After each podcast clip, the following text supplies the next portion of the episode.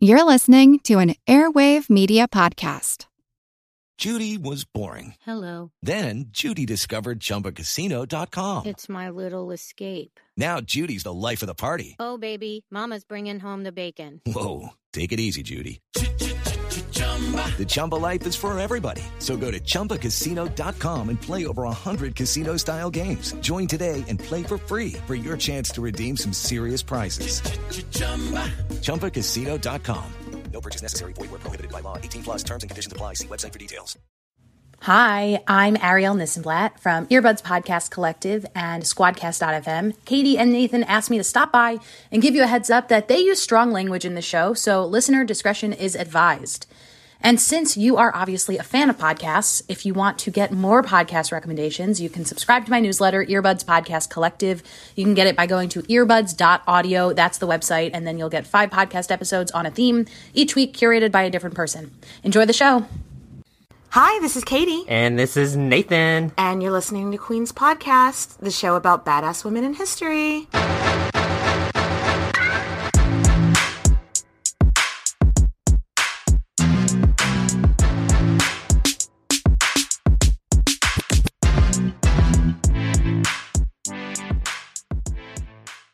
Everybody. Nathan, how are you? Fantastic. So, what are we talking about today, Katie? Today, we are talking about Rani Lakshmibai, or as she's also sometimes known, Rani of Jhansi, who is an Indian queen who gave a big old middle finger to the British when they tried to take control over her part of India. So, yes, bitch. warrior She's, queen. yes, and that's why I had to make this super refreshing drink that is a take on a Moscow mule. So I did like a Moscow mule, but with Indian spices. So essentially, I made my own ginger beer.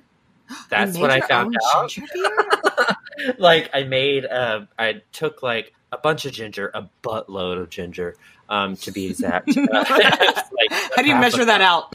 I literally took like a big old ginger root, and if you can see me right now, They can't. they, They can't. can't. It's a podcast.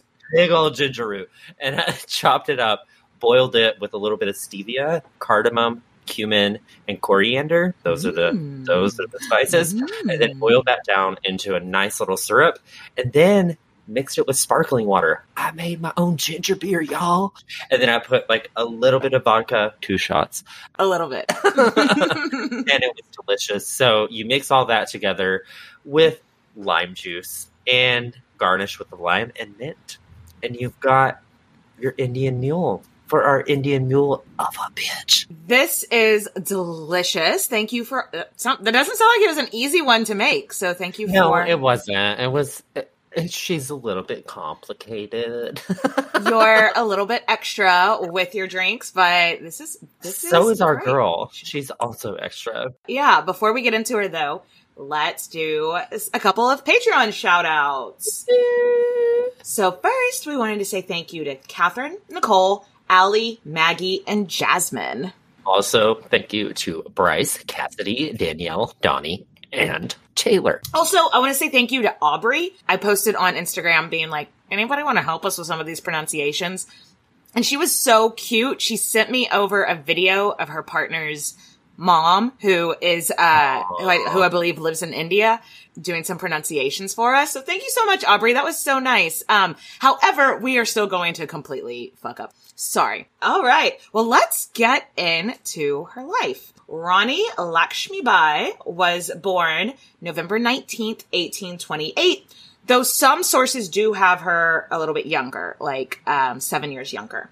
But either way, our girl is a Scorpio. So, Nathan, tell us about Scorpios. This fits her to a T. She is very Scorpio. she has got the Scorpio vibes. She's brave, determined, ambitious. She's a little bit jealous. She's a little bit resentful. I mean, this is her Yeah, all around. absolutely. Um, as for the age discrepancy, though, We are going to go with the 1828 birthday. It just makes more sense in this story, in my opinion. Yeah, It's most traditionally believed. As we talk about it more, it just seems to make more it sense. gets problematic. Yeah. Wasn't it uh Anne Boleyn? Aren't her two different dates of birth seven years? Like the discrepancy between her year. Aren't that isn't that also seven years difference? Right. Oh, look at that. Look, look, Look. at that Brit history. Look, look, I cannot remember where I put my keys on any given day, but shit like that, I just remember off the top of my head. Uh, I don't yeah. so at the time of her birth, she was given the name of Manikarnika Tambe. We've discussed several times on this show that their name changes. Yeah. So BT Dubs, it's her OG name. And like we've discussed, like with Empress Wu, and you know, we've just had other women on this show that like their name changes with like their status. That's not the name that she's known as through history. You know, Yeah, Rani. Rani is like queen. yeah, Rani means queen, and I found queen this very consort. interesting. Is that, but yeah, yeah, queen consort. But I found this very mm-hmm. interesting. Is like Ranya. Ranya means queen in Spanish. Yeah. So it's very interesting to see how dialects mix. And Lakshmi Bai was the name she adopted after her marriage, after the Hindu goddess Lakshmi. So, yeah. But all of her friends and family called her Manu, which I think is very cute.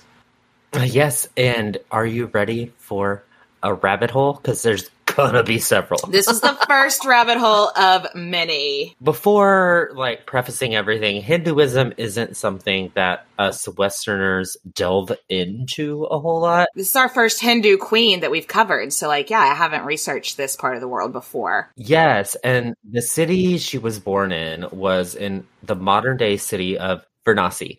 And Varanasi is considered one of the seven holy cities, and some view it as the holiest of the seven Ooh, cities. ooh. And it's believed that in that if you die in Varanasi, you will end the cycle of death and rebirth. I, I'll link to this YouTube video that I watched. Like, it's, yeah, it's believed if you die there, you're done with your lives. And, um, so people will, like, go there to die. That's dark, but I'm okay with it. But it's also, like, just part of the culture of that city. I mean, death is a part of life, you know? Yes. Yeah, I, I just, I found that really interesting, and it was just a really weird little rabbit hole that I didn't expect to go down. Katie's like, I'm a Pisces. this is my last life anyway. I'm a Pisces.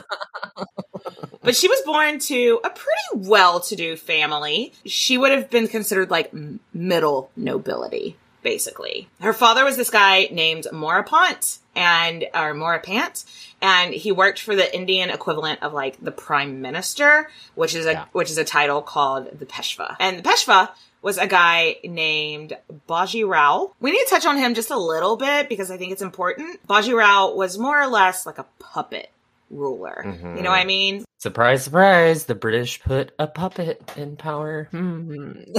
Put the yeah, the British put him in power and he didn't because you know it was under British rule, which we'll get to in a minute. Yeah, they just wanted somebody that they could control, basically. Dad's job was kind of a big deal.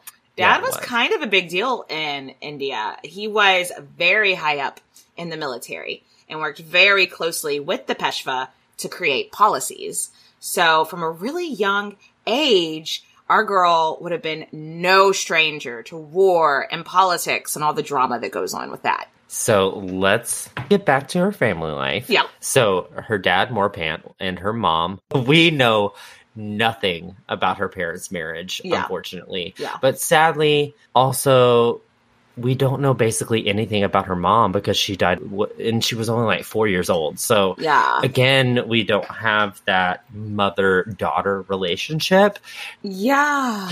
raised primarily by her father at the court of Peshwa. Which that I mean that sucks that we just don't know anything about like what her mother died and- of or like what yeah, like uh. So we don't have any knowledge of her having any siblings. So her dad like he was like I got one shot at raising a badass kid.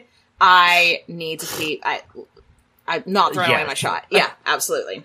Not giving away my Shot. okay, any chance that you get Katie For Nathan Hamilton. singing Hamilton? There we go. it. not throwing away his shot. but did Dad succeed yes. as Yes. as a parental unit? Yes. he ma- he was like, I got I, I got to make this kid known I got to do well by her, and he absolutely did for sure. Yeah, she was educated. She was home reading and writing. Cool. Girls don't get that chance in life. No, yeah, it seems like at this time, even with the nobility, girls weren't really taught to read and write. He was basically giving her a boy's education for the time. Yeah, she learned shooting, horsemanship, Yeah. fencing. Like these are not in the realm of feminism at the time, and we are here for it. Yeah, It's unusual. And we see you, We Miss see- Independent. Yeah. Do you remember when we covered Amina of Zaria? Yeah. It's giving me that vibe. Like, cause she Yes. was raised basically like a boy and taught to fight and lead armies. I mean, it's it's kind of unfortunate that the parent was like, "I wish you were a boy," but we're here. Here we are. But he could, I mean, it would have been completely acceptable for society at Yeah. the time for him to be like, And she Fuck would that have daughter. never. She would have never been who she is if she wasn't raised the way she was. you know, this is a show about women in history, but we got to have allies. And it sounds like he was someone that was all for, you know, girls can be equal, girls can be smart, girls can be special too. So, hey, dad, thank you. Yeah, right. and she was way ahead of any kid her age. She would have been that little kid that was like having full on conversations with adults, and being like, "But why? But why? but tell me, But why?" yeah, But why? to discuss things that seemed like way, oh, that should be way over her head. Yeah. Yeah, and she's a little bit of what we would call a tomboy. Like she's definitely got those vibes of I don't care what you think. I don't care about Um, wearing dresses. what- I don't care about. I read like she liked to wear turbans. That mm. was specifically just for men. There was no androgyny in like the way that people were supposed to dress. Love this for her. Yeah. She's already breaking barriers. Yes, Manu would have spent a lot of time with the other kids of the people that worked at the court of the Peshwa, but mostly those kids that were brought to court, almost exclusively, were boys. So that probably also explains why she was a bit of a quote unquote tomboy. She only ever hung out with little boys. You know, like she wasn't hanging out with other little girls. Though the Peshwa at the time gave her nicknames, which translate into English of basically meaning like beautiful, lively child.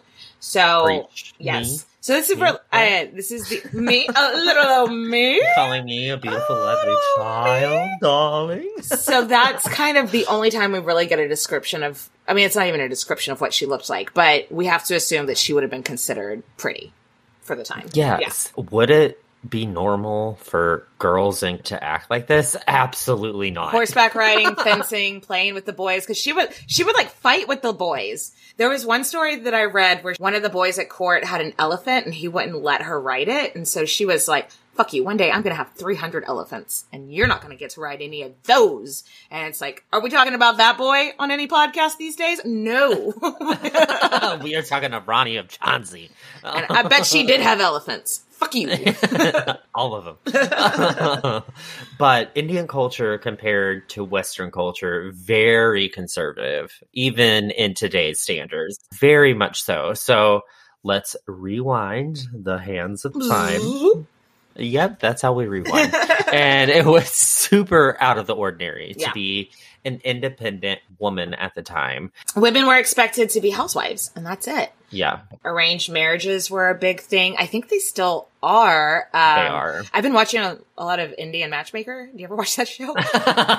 Katie's like, I am an expert. I'm an expert on this because I have seen two and a half seasons of this crappy Netflix show. But no, like, It's so true. I'll- I, I mean, at least on that show, it doesn't seem like in any of the people that she's setting up, the people that are like our age, our generation, aren't doing. But a lot of them will have their parents on, and their parents will be like, "Well, yeah, we were an arranged marriage." So yeah, it still seems to be a relevant part of the culture. But yeah, once you were married back then, you weren't expected to use your brain. Like you know, it was just. All right, you're a housewife, you serve your husband, I mean, it's kind of the same vibes that the Brits have been giving for years. It's like, hey, you're prize cattle. Yay, we're going to sell you off for a dowry. all of history ever. Yeah, absolutely. But yeah, luckily today there's, you know, there's more rights. Things are definitely more progressive than they were in the 1800s. But, and while Rani of Jhansi didn't grow up with that, she was the trailblazer. Like, Yeah. if you look back at it, but they're all going to be like Rani of Jhansi. She's a Uh, huge, she's still a huge figure of national pride in India. And she also happened to have a uterus. So, Oh no, she can't think. She has a uterus. Oh. okay, before we go any further, I do think we need to take a quick dive into a history lesson regarding the political layout of India at the time. Like we kind of mentioned a little bit already, you know, the Brits were there. This is going to be a huge oversweeping, like sweeping oversimplification because this shit is complicated, but you need to understand a couple of things. In the 1600s, the British landed in India and set up what is known as the East India Company. They were primarily there to trade for spices, but as the British Empire was wont to do, they soon started colonizing and trying to spread Christianity. Yeah, so eventually this trading company got backing from the crown and the parliament, and the British government started sending the English, the East Indian, the English military forces, Yeah. basically. Right. and now somehow this trading post is basically colonizing and taking over India. It's, so confusing because like the East Indian Trading Company is like it's not the British government. It's a trading company that was getting tax money and an army. So it was it's just it's so weird. I don't like 'cause I and the Brits are gonna Brit, Brit, Brit. Brits are gonna Brit, Brit, Brit, Brit, Brit. It, it was just so strange because like we've read a lot about. I mean, the British people weren't the only, wasn't the only empire mm-hmm. colonizing the. Oh my gosh, Portuguese were all over the place, Spanish were all over the place, but I've never. I, this was the first one I saw where I was like, what started as a trading post turned into running a major country. Like, because India's big. India's huge, you know? Like, yeah, that's an understatement. like that I, I just i didn't even bother going too deep down that rabbit hole because i knew i would never get out she would have been like the NBC hit show Lost. lost i would have been lost for six seasons So it's it's also worth noting that at the time of Rani, Rani of Jhansi, India wasn't a united country Mhm. that we think of today. So if you listen to our Grania O'Malley episode, it was kind of like that, right like state, local leadership kind of things. And also in that episode, many of the rulers would recognize the authority of the British and and the British would more or less allow people to live autonomously and promise not in, no no no no drama. no, no yeah No, like no like if you recognize us if you recognize us and you pay us some taxes we're gonna take care of you and we're not Mhm. gonna interfere with your shit um, and Yep. not interfere with your religion do you remember Spoiler alert, they did. Yeah, I know. Uh, there's this one Eddie Izzard bit where he's talking about like when the British came and colonized America and talking to the Native Americans, and it's like, yes, there's more of us coming, but don't worry, we, always keep our promises. I love Eddie Izzard. I know. I How know. can you not? I know. And that's that's that. Uh, when I was reading that, that just kept popping into my mind. Like, don't worry. Yes, there's more of us coming, but don't worry, we always keep our promises. So in return, the East India Company would help them build schools and roads and you know infrastructure. Yay! yeah. Yay! Yeah, and No, I would say know. colonization usually is a bad thing. yeah, it is. But one thing that I thought was really cool is um, with the colonization that the Brits were doing, they were doing some really cool stuff for women, like building schools for girls. But then it turned into this whole thing that of like, if you sent your girl to that school for girls, you were looked at like society looked down on you. But there were so colonization isn't always a good thing, but sometimes. I- mean, roads and schools for girls is pretty cool. Is pretty cool, that's right? not that's not bad. Yeah. So It's complicated. It's too complicated to sum up in a few minutes. Too culturally complicated for me. Yeah. I can't. I Yes. can't. The Brits started modernizing India by opening up more trade, more routes, more buildings, more roads, more schools, and the natives are loving it because they're getting more money. Yeah. Because, in the words of Notorious B.I.G., "More money, more problems." Well, money, no problems. Because slowly, slowly they start to manipulate the government, right. Just piece by piece, Right. Yeah. They Hmm. just kind of start tweaking shit. And it's also important to remember this is, this is only like what, 40, 50 years after the United States Revolutionary War? And so I think the Brits also maybe have a little bit of like a chip on their shoulder of like, PTSD. we need to do it better this time. Um, yeah. But no, this is all important. We promise. However, I'm, I'm thinking like British people at the time looking at themselves going, do better. like it just in a mirror, just looking in a mirror, like, colonize better. Yeah. okay, no, but this is super important. We promise. While you kind of let that history lesson sink in, Nathan, I'm going to go top off my drink. Why not? Why not? Let's do it. We'll be right back. Lucky Land Casino asking people what's the weirdest place you've gotten lucky? Lucky? In line at the deli, I guess? Aha, in my dentist's office.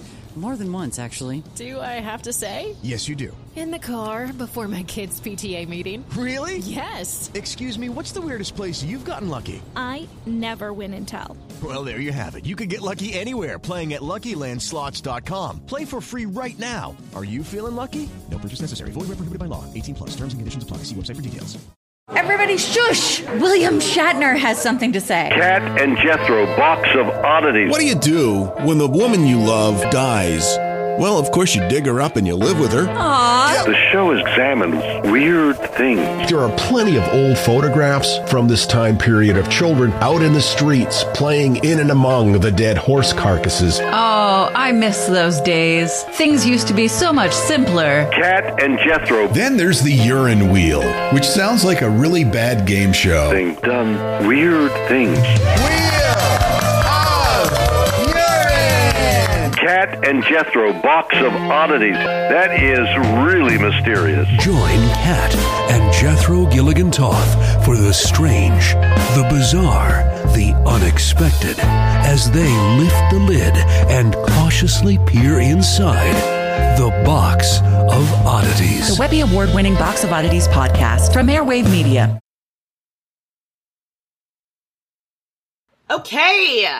We're back. And now let's get back into the story. Yeah, Manu is really well connected, growing up at a political court, and her dad's a pretty big deal, guys. Mhm. So when the Maharaja, you know, the king, King, that's basically, yeah. basically what that is. Yeah. Um, he's the king of a place called Jhansi, and he's putting out a casting call for wives. Yeah. Like, herd him up. I need a wife. Prize cattle. Bring them yay. in, yeah. and so in this casting call, he sends his dudes out to Varanasi to check out Manu. He was like, Oh, I heard that this one high ranking political official over there has a cute daughter. Let's go check her out. Hmm And this was in 1842, which is why we're thinking like, hopefully 1828 is her birth year because it's like uh she would have been 14 versus 7. Yeah. So- Let's not. So 14 is 14 is gross, but at least it's post puberty. Yeah. yeah. Gosh, this is where we are. The Maharaja, who we'll get to know a little bit more later, was searching for a wife that he could make babies with sooner rather than later. Because it was this big thing that we will get into. And seven year olds can't make babies anytime soon. Ugh. And so, yeah, gross, gross to think about, but still, this is why, this is why I think that she was 14 and not seven. Because if he's like, I need to make babies sooner rather than later, why would you look for a child? What? I hate I hate it it, here. I hate it here. Uh, Now, there's this story that we read about how Manu's dad had her horoscope read when she was younger. oh, I loved And this. I loved this. apparently this was something that was really common not just back then but today still um, to have your kids horoscope read before you're arranging a marriage i mean they have marriages that their gowns are based on the, astrological signs like it's a whole Oh, really? thing. I mean, yes again, to bring, sorry to mention Indian matchmakers so many times, but yeah. like sometimes when she's like matching a, a couple of her clients, she'll bring their chart to like a, a astrologer who would like read their charts and be like, oh yes, this will be a good match. This will be a bad match. So whenever I saw this on here, I, when I'm doing this research, it, I was just like, ah, that is so cool. Like I would never actually base a marriage myself on something like that, but probably not a good idea but I mean, but it's a it's a pretty cool. It was just it was just a cool thing. I just thought it was cool. Yeah, and Manu's horoscope didn't match with anybody. in her in her like clan like where they lived in Varanasi, yeah. They were like, "Oh, she's going to be hard-headed. She's going to be a bitch. She's going to try to overpower her husband." So none so of the why boy not make her queen? right. like this sounds right. the families in her native neighborhood were like, "No, we're not marrying any of our sons to this girl who's going to want to rule the marriage." Yeah, so why not queen? but whether it's true or not, this rumor stays around, and it's good that it does. It's part of her it's like- legend. yeah. it's her legend. It's who she is. She wasn't meant to be matched with anybody. She's she's gonna rule She's gonna her she's own. gonna have 300 elephants, bitch. Get out get out of here. so who knows if that's true, but it's just a fun part of the story. So we have no idea if that's why Manu was chosen in the end, but we knew we do know that Jhansi and Varanasi are not close to each other Mhm. at all. Today, that's about a 10 hour drive in a car.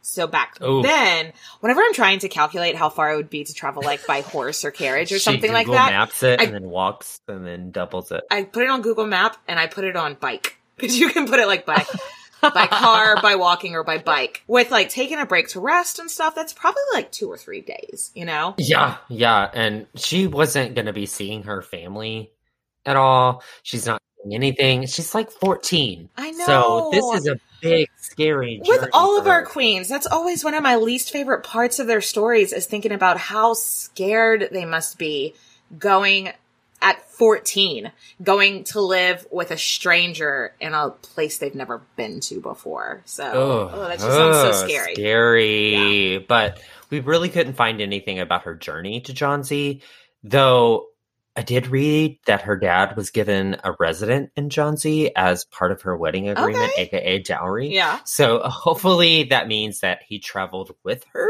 Um, we hope. We and hope. they remained close. I mean, if he if he had a house there and he didn't come visit, that would have been a bitch move. So I'm Yeah. I'm really hoping Yeah. they remained close. In my mind, they had a really nice close relationship. So Yeah, and th- like we said, this is a very scary journey for being 14. Yeah. Like I was just entering high school and Yeah. um mm, So either way, what we do know is that she is definitely in Jhansi by May 1842. And in that month, she married the Maharaja of Jhansi, a guy named Gangadhar Rao. And uh, forgive me if I get if I have that all wrong. I did. We got a review the other day that was like, "Oh my god, just look up the pronunciations on YouTube," and it's like one which one? Yes. Which pronunciation? There's, there's so many different pronunciations on YouTube, and also if I try to say it like in the the way that Indian people say it, it just sounds like I'm. oh, it sounds terrible. yeah, like so. Gangadhar Rao is how the best I can do here. he would have been 28, and Manu is 14, so that oh. is gross. Yeah. At least he wasn't like 62 though, because we've definitely seen that shit before too.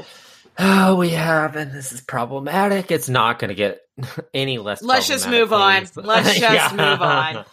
Let's just talk about the wedding, honey, Yes. because they allocated forty thousand rupees for the occasion, Mm. which is like the equivalent of 150k in, you know, modern day United That's States. that's the best I could do. There's a website called in 2013 dollars, and you can put you can put the year you want, and then the year you want it to like compare to the year now, and it'll tell you like the conversion rate. So first I had to convert rupees to dollars because I don't know how much, and then I had to pop it in there. So that is my best guess about 150,000, which is that would have been a lot back then for a wedding. They're just partying in the streets. Yeah. like let's be real. Yeah. they're dancing in the streets. fireworks, cannons shot off. And like that's back when fireworks were kind of rare, you know. So uh, to do fireworks, you have to be a bajillionaire, basically, you know. Anyway, and yeah, feasting. The whole town was feasting. It was a huge fucking celebration. So I know, and we're not sure if it's truth or legend, but the wedding at Gangadhar would have been realized that like this is his wife. He would have been like, okay, we've got it. So there's this tradition in India that you tie the bride and the groom's garments together. Yeah. So the bride is supposed to act like shy and coy. Oh, what are you doing? And and the story goes that when they tie the bride and groom together, Manu very loudly says, "Better tie it tight." like, like, fuck yeah, I'm your fucking queen now. Tie that shit tight because you are not getting away. ah, I love it. That would have been a scandal though, because the bride spoke at all and that she said something so bold. Like people, I love this. people would have been talking like, "Did you fucking hear what she said on her wedding day?" Like, She's got a mouth on her, and I love it. yes, yes, And now Manu is given the title of Rani. Yes. Um, but she's not Rani Manu. No. She has to take on a regal name. So she chooses the official name to be Rani Lakshmibai. And this is after the major Hindu goddess, Lakshmi. I think it might be fun on Patreon to do maybe an episode on the goddess Lakshmi. What do you think? I could go down several rabbit Please holes. Please do. I was thinking about that. I didn't have time to go down a rabbit hole on her except to like just get the top, like the bullet points. So yeah, let's do that. But like, yeah, let's take a quick detour just to kind of learn the high points about the goddess Lakshmi. Surprise, surprise. She's the goddess of fertility. Since of course, Manu's main job is to make them babies on babies on babies on babies. but Lakshmi is also really interested interesting for other reasons. She's closely associated with Maya, which is a Hindi like Buddhism thing, which is magic and illusion, is what Maya means, illusion. Um, she's also the goddess of wealth, passion, power, and you know she's gonna get her own episode. So let's just Patreon. let's so just leave her. Yeah. she was probably still known as Manu, like amongst her friends and like, you know, her close relations. But in public, she is now Rani Lakshmibai. Also, she's married now, y'all. So you know, let's get to know the hubby a little bit more. Um, yeah, that was cringeworthy, as it should be. So, the Maharaja of Jhansi, Gangadhar, uh, was twice her age. Gross. Yeah. And this was his second marriage. Gross. And his first wife had died, and so did the son he had from the first marriage. to tag along with the story of Rani's horoscope, the legend is also that Gangadhar's horoscope shit showed up that didn't make him a super uh, desirable husband for families to like welcome in, even though he was the king, you know? And therefore, no one wanted to marry their daughter to him. And that's why he went so far as to go all the way to Varanasi to find like this girl was completely plucked out of obscurity, basically, because he really, really needed to have a son, which we will get into a little bit later on why, but like it Oh. was like, oh, I need to I need to be making them babies soon. Yeah. Something we should mention about the system with the British East India Company is that they wanted things done the Brit way mm-hmm. when it came to succession. This is so much So- like the Grania O'Malley episode when it comes to It this is kind of shit. like yeah. they just basically make you into what they want you Right, to right. be. So if a king does not have a legitimate heir when he dies, then the right to name the next Maharaja goes to guess who? the Brits. Hello. Hello, governor. Hello. Yeah, we said Spot it. a tea. Sorry. Um, my British husband is probably in the next room being like, what the fuck is she doing? So, no, it was a policy called the Doctrine of Lapse. Mm-hmm. And legitimately, it's like set up as like a back channel for the Brit the British to find like a loophole to seize control. They're like, we're not here to take over your lands, take over your customs, unless we absolutely can. And it basically, it basically stated if the current Maharaja died without a male heir, then the Brits get to decide who rules that part of India.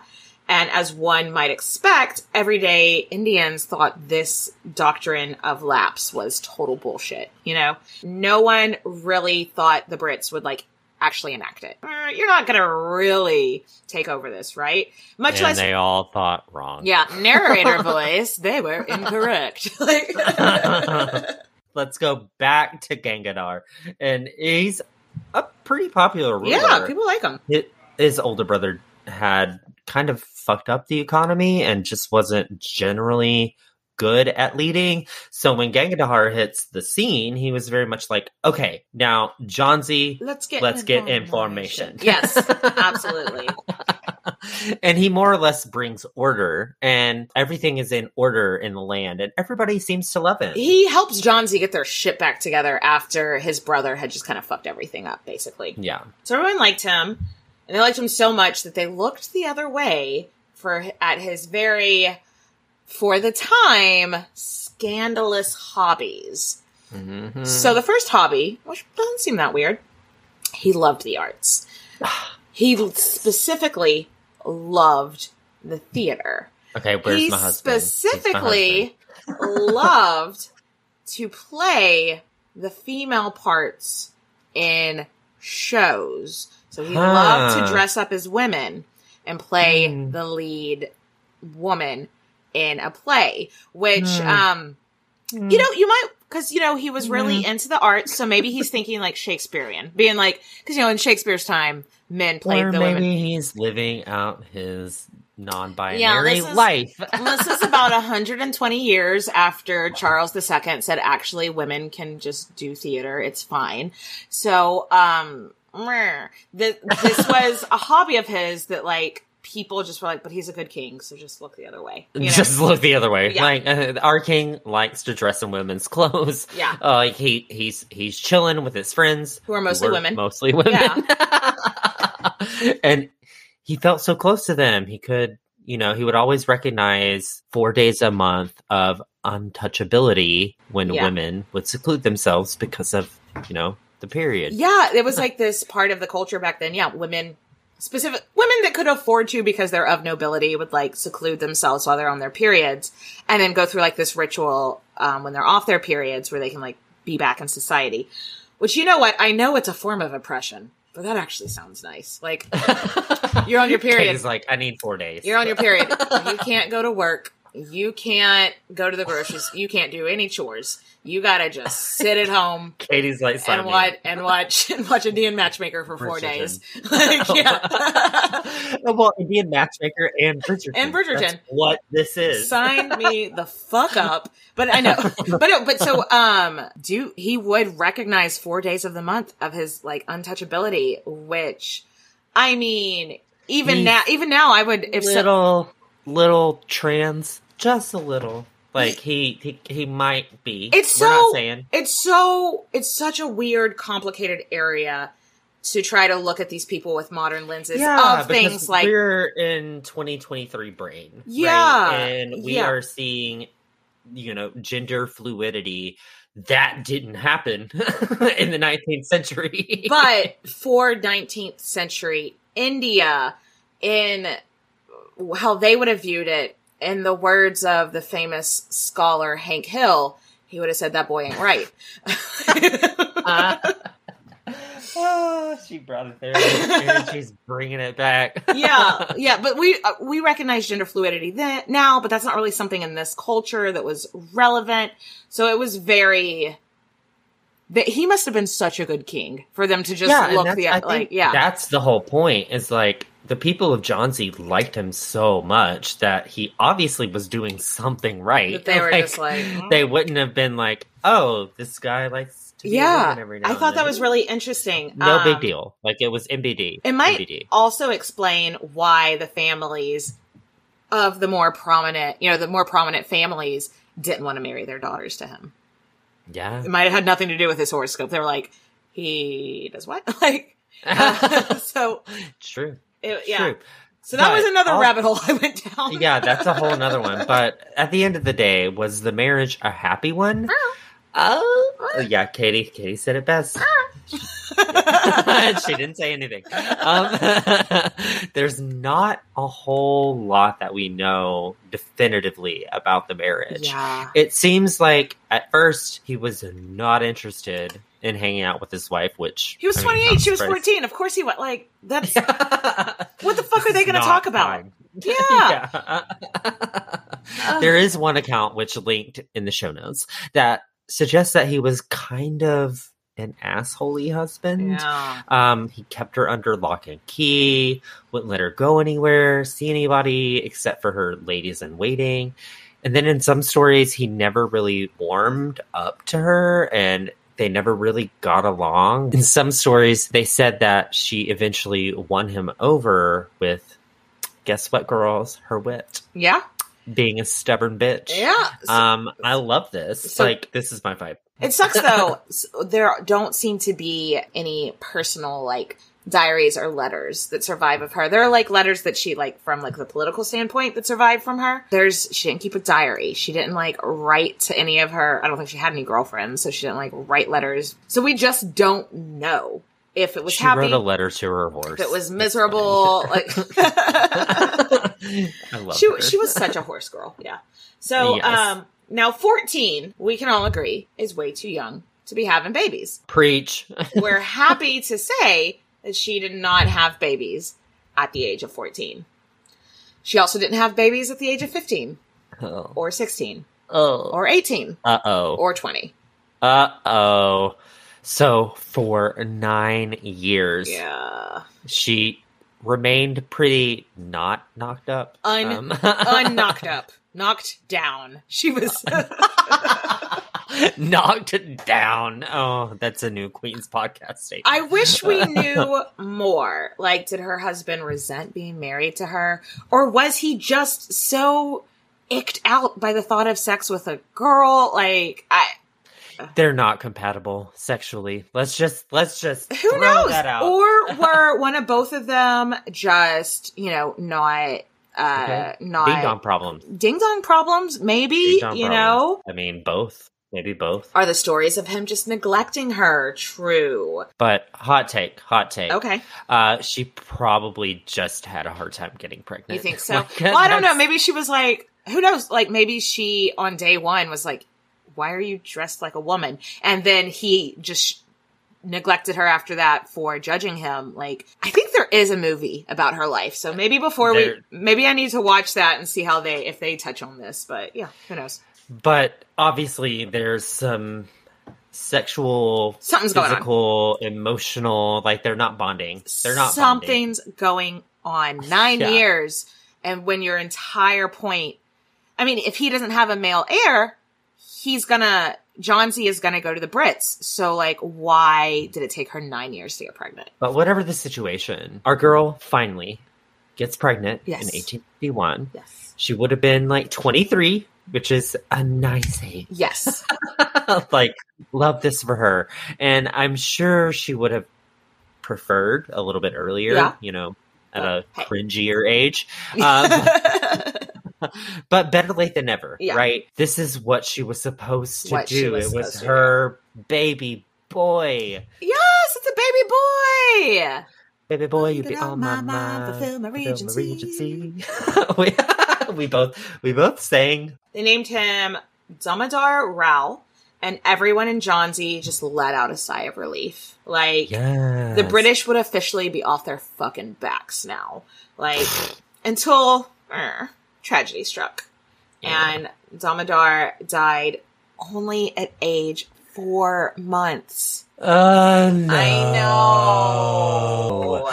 Ugh. Can you imagine, like, The she just spent like nine years trying to get pregnant, I and then she gets pregnant, has the baby boy on her regency, and then it ah, dies. ah, Ugh. it's like, oh, but you're a baby factory. Can't you just do it again? And I- she's like, no. Apparently not. Yeah, like so our girl Manu is probably finding herself in a really rough place in life right now. Whole job. The entire reason reason she's there is to have a son so she can keep the people of Jhansi in the life that they know. Like I, I, and possibly keep them out of the hands of the British and her baby boy has died. It already took her like nearly a decade to make that baby boy to begin with. So outlook not great that she's going to have mean, some that- more, you know? I mean, that's an understatement. Outlook not great.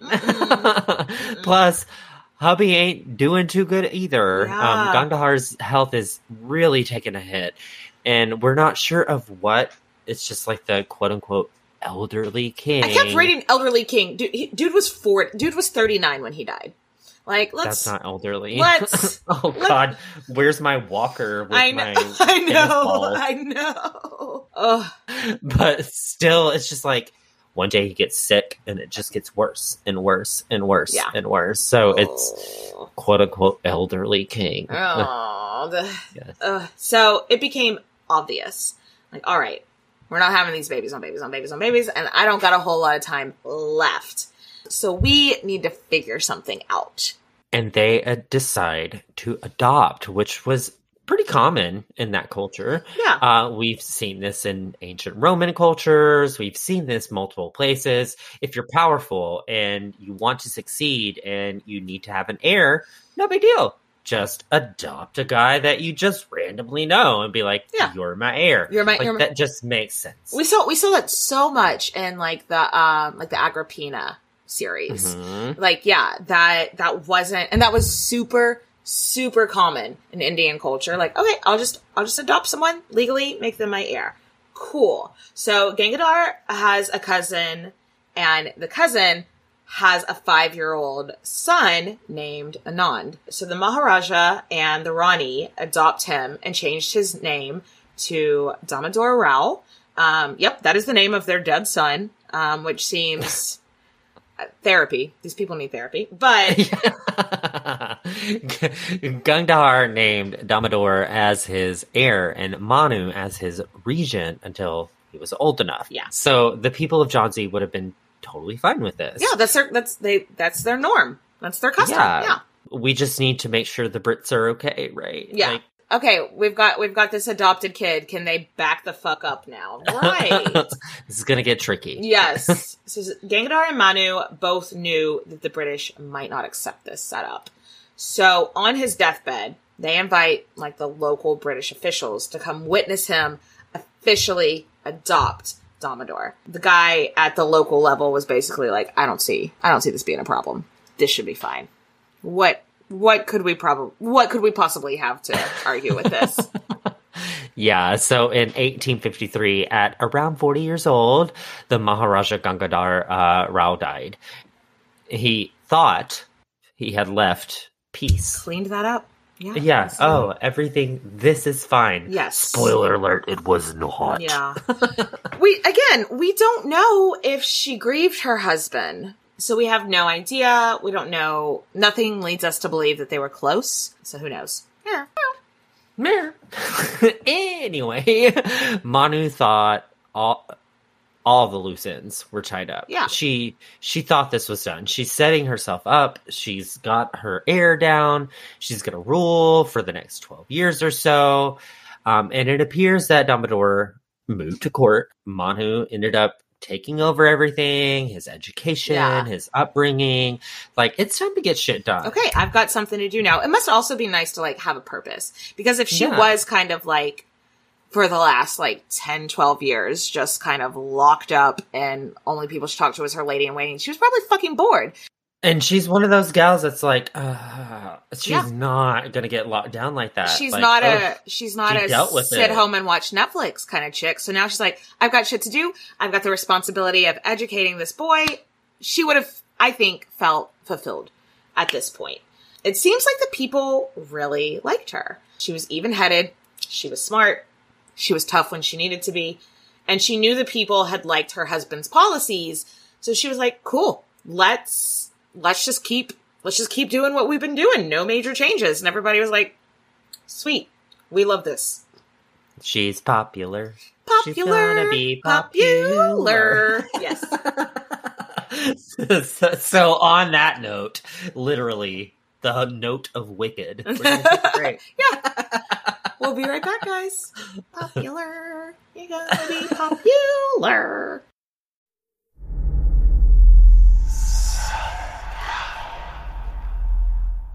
Hey y'all, spooky season is here.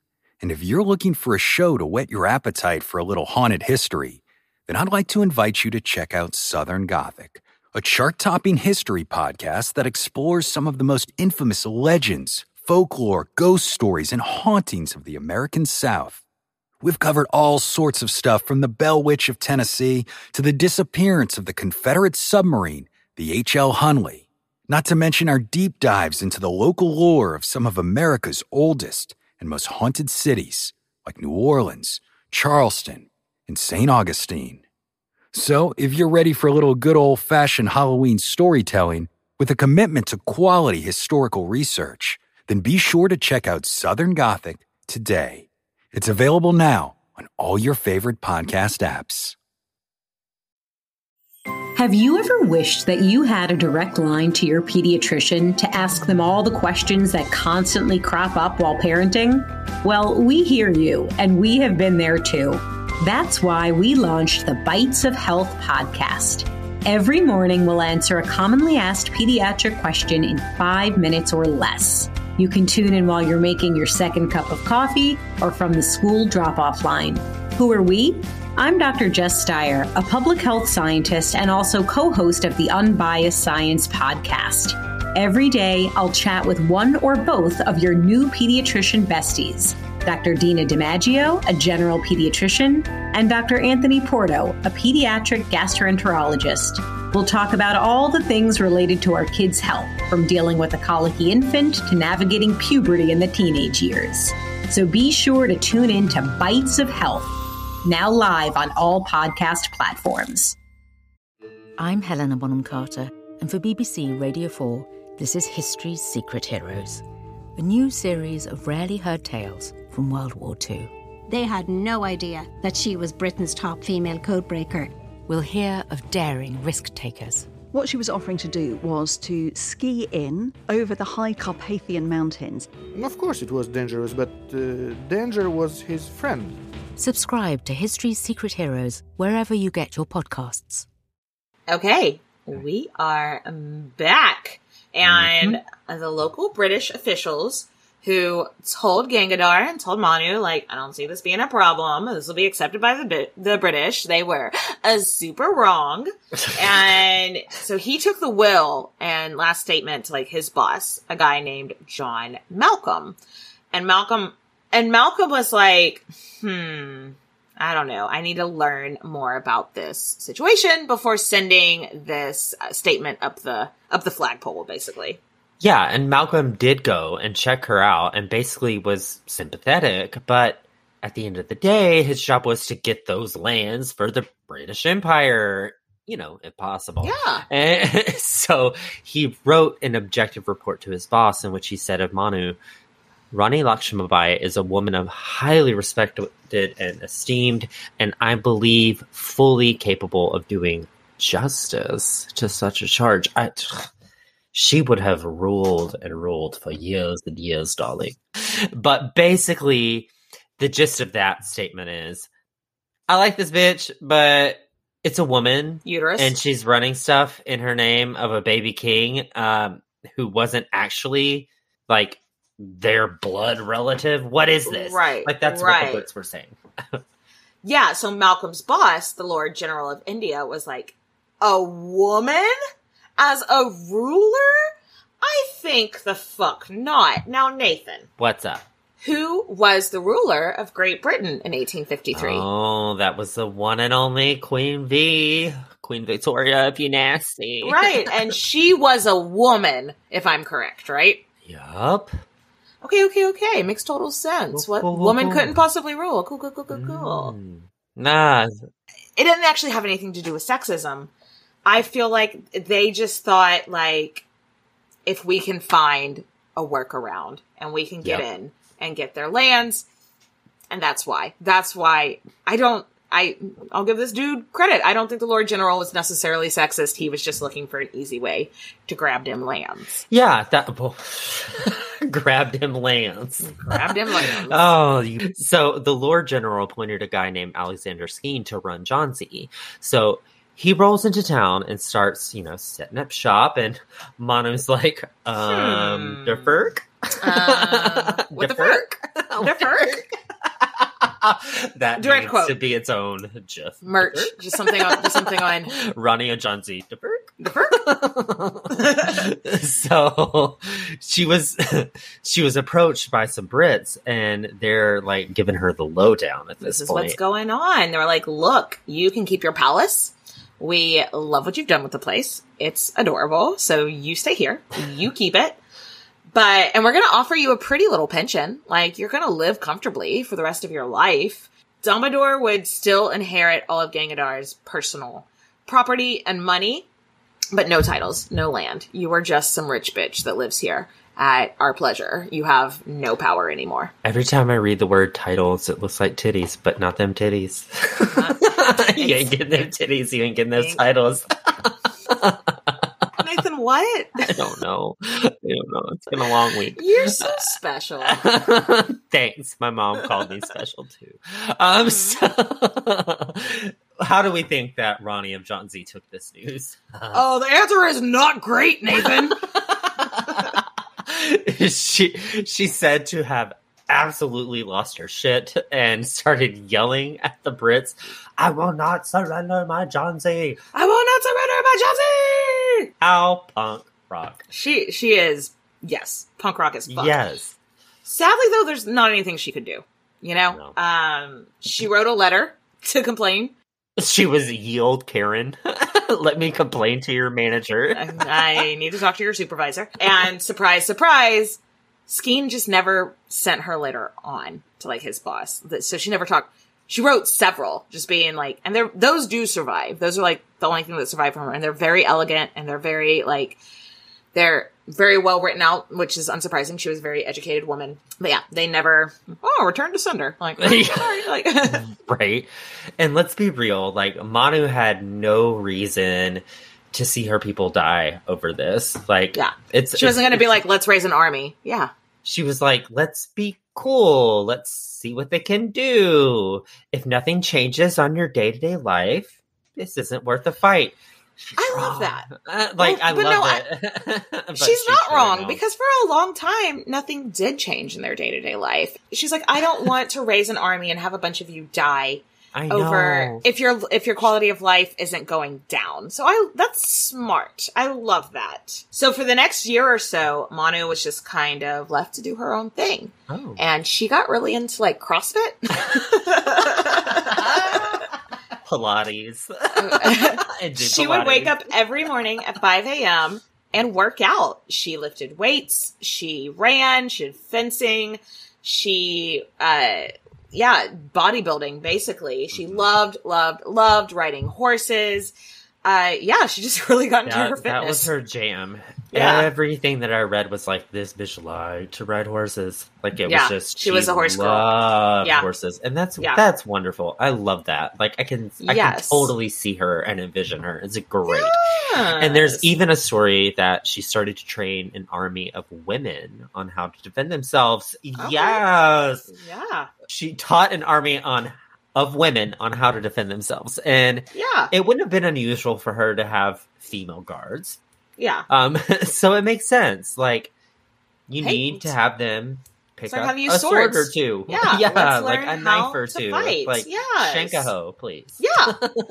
yes. Shankaho 101 with her ladies. Absolutely. I love this for her. And I think if she was a man, I think she would have a thousand percent been a military general. Oh, absolutely. Just like her dad. Yeah. yeah. absolutely. That is like he raised her as his son, Yeah. and she just happened to be a powerful ass bitch. Yeah.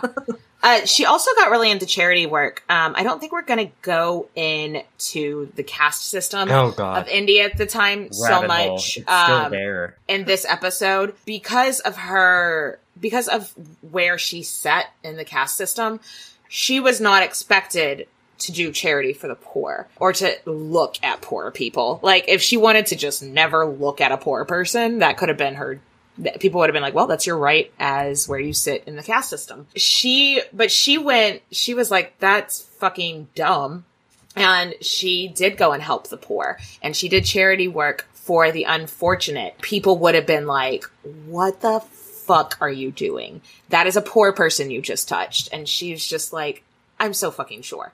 So like that is so, so progressive. Really. Yeah, people loved her for that because she she helped others. She took that shitty situation and made it better. Yeah. And wouldn't it be nice if we could tell you that she lived a quiet, nice life of CrossFit and Pilates and charity Yeah. and giving to others? But but Many people do call her the Joan of Arc of India. And you don't get that name from living a quiet CrossFit life. So let's close up this first episode on her by telling you a little bit about some shit that was going down. So we're going to take the focus off of Johnsy and head over to other parts of India. Something you need to know um, about the way that the military for the East India Company was set up. There was a group of Indian natives who worked in the British military, and they were called sepoys. And they were like lower ranking in the military. Most sepoys spent their entire careers in like the American military, you know, like private is like the lowest.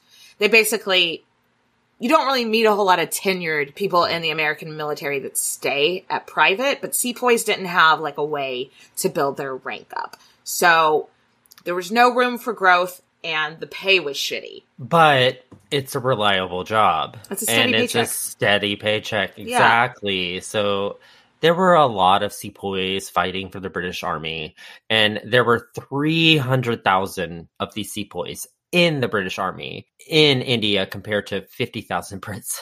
So Yeah. vastly outnumbered. Yes. And there were lots and lots of grievances that have been going on for a long time. But what we're about to explain is just kind of when everything hit the fan. Shit hit the fan. Boiling point. Yeah, shit yeah, got it's like it. we have a three like- and you have fifty. Why are we doing all this work for you? Like Yes. it's literally the revolt. why are we seeing the white people go through the ranks so much faster? You know, yeah. Bullshit. So now, yeah. India's calling bullshit. now, the two major religions in India at the time are Hindu and Islam. So in Hinduism, the cow is sacred. Like you said earlier, they don't really eat a lot of meat. Um, and then in Islam, they don't consume or really touch pork at all. Like they don't really use anything made with like pig's leather or anything. So that's important to the rest of this story. Yeah, and it's gonna cause a fight. Yes. and in their military training, everyone at the time had muskets. So Right. you remember ye old trusty musket. You have to like reload it every time after you shoot it. to like yeah. shove the bullet down and grease the cartridges, open it up, then you shoot the bullet of whatever the fuck a musket is. We're not weapons people here at No, Queen's but Podcast. to, no. So to do the violence, you have to to load the musket. You have to bite the top off of these greased cartridges. You open it up and then pour the bullets in. But one day, this rumor starts going around of like, what are these greased with? And so the rumor starts going around. They're greased with fat from an animal, so maybe cow fat or maybe pork fat which would have been against the religion of just about every one of their 300,000 sepoys in the British Army. Yeah, and in May of 1857, a group of 85 sepoys who refused to do the drills, you know, because animal fat muskets Yeah. not Yeah. kosher. Against our religion. Yeah, they were being punished and put in chains. I like really. Are you trying to? Are you trying to start a revolt? Right. like, are you, Barbara? So, Barbara, British Barbara, listen. So this was a mistake on the British part because tensions were already high and they weren't reading the fucking room. to the door. And all these people in India are finally like, okay, they come to our country and they don't respect our beliefs. Are they trying to trick us into converting to their religion? They're putting our dudes in chains for not wanting to go against our religion. Uh-uh, Where does this stop? uh-uh. Where already- does this stop? I'm reaching a boiling point. And this has been going on for like 200 years now, you know? So yeah, like- it's it's time for hell to break loose. Yes. like they are done. So Done. a group of sepoys storm the jail where the 85 guys were being held and they kill all the jailers, but then they go on to find the jailers' families and kill their wives and children. Like horrible. Which I don't love. I don't, love that. Don't, I love, that. I mean, the jailers, the jailers, all's fair in war, but like the the the kids didn't do shit. It's a you know. vendetta. Like it is a gross vendetta, and we are not here for that. so this happened in Meerut, India, and the group starts marching to Delhi.